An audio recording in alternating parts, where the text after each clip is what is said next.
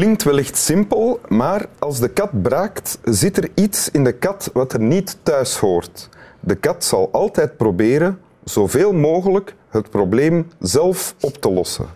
Door te braken, en soms gaat het ook nog samen met diarree, probeert de kat het uit het lichaam te krijgen. Voilà. Om maar te zeggen, het hoeft in Winteruur niet altijd over honden of literatuur te gaan. Nee. Het kan ook al eens over een poes gaan. Het is een heel wijs citaat. Een tip, zoals ze zeggen. Een tip, ja. Ja. Het geldt eigenlijk ook voor mensen, toch? Ah, zover was ik nog niet. Wanneer heb je voor het laatst gebruikt? Deze tip?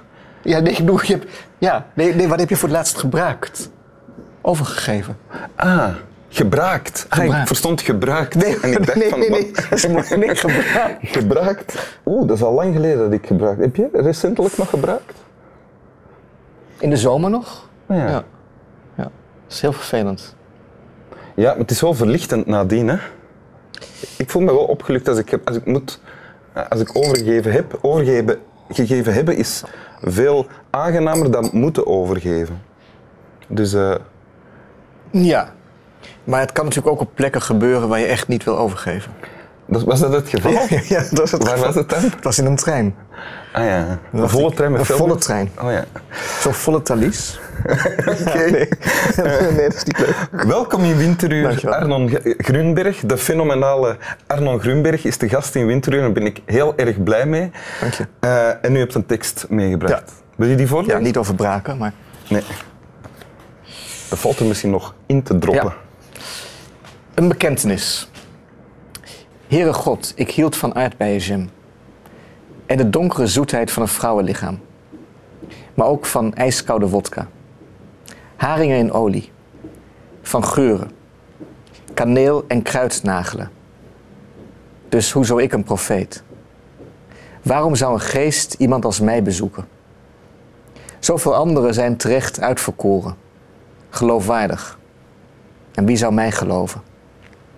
Want men zag hoe ik me op het eten wierp, roemers leeg en getig naar de hals van de serveerster kijk. Gebrekkig. En me daarvan bewust. Belust op grootsheid. In staat haar waar ook te herkennen. En toch niet helemaal helderziende. Wist ik wat er overblijft voor minderen als ik. Een festijn van kortstondige hoop. Een verzameling hoogwaardigen. Een toernooi van gebochelden. De literatuur. Czesław Miłosz. De literatuur, daar eindigt het mee. Ja, daar eindigt het mee, maar ook wist ik wat er over... Ja, een toernooi van gebochelden. De literatuur wordt ook gedefinieerd. Wat staat er in dit gedicht? Het is een schrijver aan het woord, een dichter is aan het woord over... Die zegt wat ik sowieso heel erg mooi vind, is je noemt een gedicht een bekentenis. En dan denk je, nu gaat het komen, hè? Een bekentenis. Nu wordt er iets bekend. Ja. En dan begint hij met, Heere God. Dat vind ik ook al eigenlijk heel grappig. Dat je eerst een bekentenis of een grap, of een bekentenis of een gebed. En dan zegt hij als eerste, ik hield van aardbeienjam. Dat vind ik al zo... Daar zit voor mij al zoveel humor in. En tegelijkertijd geloof ik dat ook. Ik denk van deze dichter, die denkt van, ja, dat is eigenlijk mijn... Misschien niet mijn grootste zonde, maar toch zo iemand die niet van de aardbeienjam af kan blijven. Dat die hele kleinheid van zo'n leven en de grootsheid zit daarin. Er zijn heel veel redenen waarom ik dit gedicht heb gekozen, waarom ik het steeds weer lees en waarom ik het zo mooi vind. Maar het begin is er een van. En natuurlijk ook de definitie van literatuur. Dus niet als iets heel hoogs en moois en groots. En Onder andere ook wel? Niet? Ook, maar ook uiteindelijk Wat er overblijft voor minderen, zegt de dichter, dat is dus een festijn van kortstondige hoop, verzameling hoogwaardigen, en dan een toernooi van gebochelden, de literatuur. Ja. Dat vind ik heel mooi. Want toen u het voor het eerst las, herinner je dat nog? Ja, dat denk ik volgens mij wel, ja. Was er dan sprake van herkenning? Ja, dacht ik, ja, zeker. Ja. Ik bedoel, je kan een tekst heel mooi vinden en toch denken, dit is een tekst... die ik niet alleen nooit had willen schrijven, maar ook niet had kunnen schrijven. En dit is wel een tekst van, ik denk, dit is een gedicht dat ik zelf ook wel had willen dichten. En ook omdat het heel dicht tegen mijn... wereldbeeld klinkt zo groot, maar tegen de manier waarop ik naar de dingen kijk aan zit. Naar de dingen en naar uw... En naar mezelf ook, naar mijn werk. Ja. Want de Er staat onder andere in, profeet, hoezo ik een profeet? Want dat is, de suggestie is, dat is de rol die een schrijver krijgt toebedeeld of zichzelf en zeker, hij schreef dit op het moment, volgens mij schreef hij het al na zijn Nobelprijs, maar op het moment dat hij natuurlijk een enorm aanzien had verkregen. Het was 82, begin jaren 80, Polen was in het middelpunt van de belangstelling. Hij werd voortdurend gevraagd om zijn mening te geven over allerlei zaken. Dus inderdaad, dan denken mensen, de dichter is een ziener, profeet, die zal het wel weten. En ik vind het mooie is dat ook dat hier de relativering in zit. En tegelijkertijd ook geeft hij toe dat hij belust is op die grootheid. En dat hij natuurlijk wel ernaar streeft om boven het al te sterfelijke uit te stijgen. Want dan moet je wel genoeg geloven tijdens het schrijven. Of niet? Ik weet niet of ik per se, of de schrijver die ik ben, altijd geloof dat je voor de eeuwigheid schrijft. Maar je moet wel geloven dat je iets aan het maken bent wat heel uniek en belangrijk is. En wat mensen willen lezen. Anders ga je naar het café, denk ik. In het volle besef dat je iemand bent die houdt van bijvoorbeeld aardbeien, confituur, zeggen wij. Precies, de aardbeien confituur. En ook wat ik ook belangrijk vind in literatuur is dat het niet ontkent dat mensen ook lichamen zijn. En hier brengt de schrijver, de dichter, zichzelf ook terug tot het lichaam dat hij is. Dus hij zegt van ja, ik hou van die geuren en van die aardse. Ik bedoel, ijskoude wodka, haring en olie. Nou, dat zijn niet echt super delicaat. Maar ook dat hij die hals van de serveerster. Dus er zit ook nog een soort tevergeefs begeren in. Vind ik allemaal, ja. Ah ja, tevergeefs begeren. Ja, ik denk, ja, dan zou het niet alleen die hele serveerster zijn. Hè? Ja, maar hij kijkt alleen naar die hals. Oh ja. Meer krijgt hij niet te zien. Maar zoals ik het beleef, dit gedicht, is het eigenlijk heel licht ook. Ja, is dat ook jouw beleef? Het is heel licht, maar het gaat over hele grote dingen. Ja. Uiteindelijk denk ik, heeft die man voor zijn werk, voor de literatuur geleefd. Ja. Dus het gaat over iets wat voor hem van essentieel belang is. Maar hij kan er met een lichtheid en met een relativering over spreken. En ook dat is iets wat mij heel erg aanspreekt. Want ben jij graag schrijver? Heb je dat altijd willen zijn dan? Nee, ik wilde ooit toneelspeler zijn. Dat mislukte. En toen ben ik via omwegen schrijver geworden. En hoe langer ik schrijf, hoe moeilijk ik me kan voorstellen daarmee op te houden. En ik vind het ook helemaal niet vreselijk. Mm-hmm. Schrijven is niet elke dag leuk, maar dat hoeft... Niets is elke dag leuk. Maar ik ben wel... Schrijven is heel belangrijk voor mijn identiteit. Ik denk, als je mij zou vragen, wat ben je? Dan zou ik niet als eerste zeggen man, of als eerste zeggen een Nederlander, of iemand die in New York woont. Dan zou ik als eerste zeggen schrijven. Ja.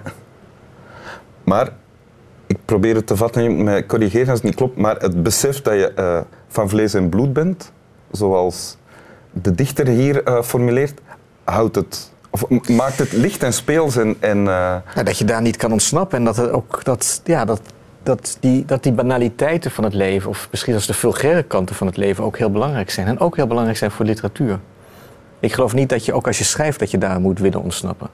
Dat je eigenlijk toch altijd, als je over mensen schrijft, moet beseffen dat je ook over die lichamen schrijft die aan die mensen vastzitten. Niemand is alleen maar, hoe graag wij dat soms ook misschien zouden willen, alleen maar gedachten of alleen maar denken. En gebeurt dat dan vanzelf als schrijvende? Of is dat iets dat je jezelf moet dan herinneren? Nee, daar ben ik me super van bewust. Oh, ja. Nou, vond ik wel aardig dat je met praken begon. Ja. Want dat is natuurlijk het lichaam. Ik voelde meteen een keer weer iets aangeboden waar ik graag over gepraat. Dat is fantastisch. Ja. Ja. Ja. Dat lichaam dat in opstand komt. Ja. Vaak op momenten dat je het niet wil.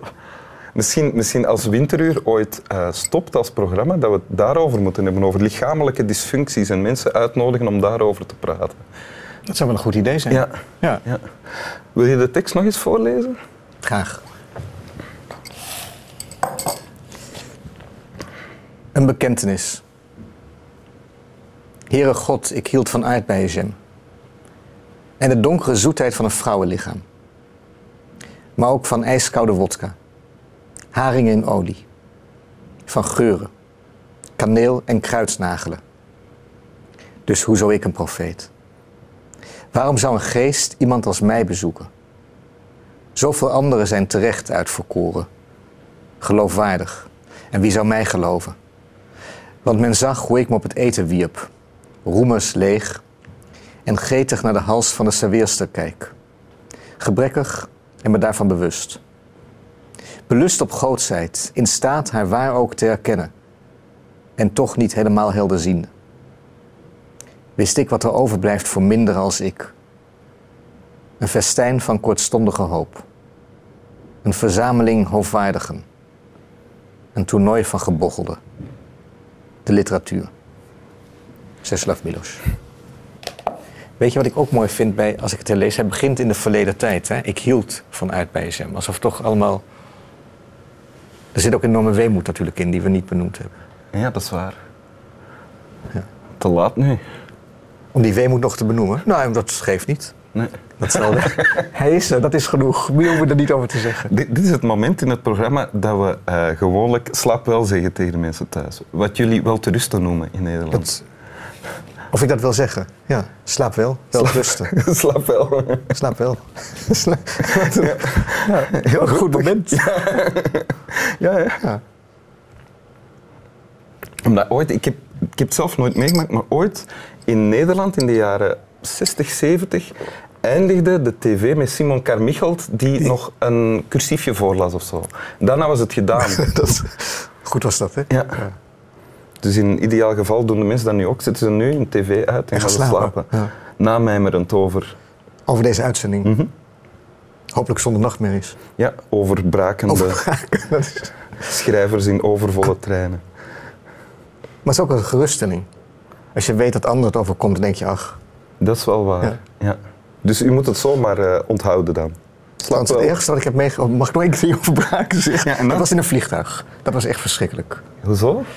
Ik vloog van Amsterdam naar New York en ik voelde me steeds zieker worden. Op een gegeven moment moest ik echt... En dat was ook nog tijdens turbulentie. Mm-hmm. Kan je je voorstellen wat er gebeurt als je moet braken tijdens turbulentie? Ja.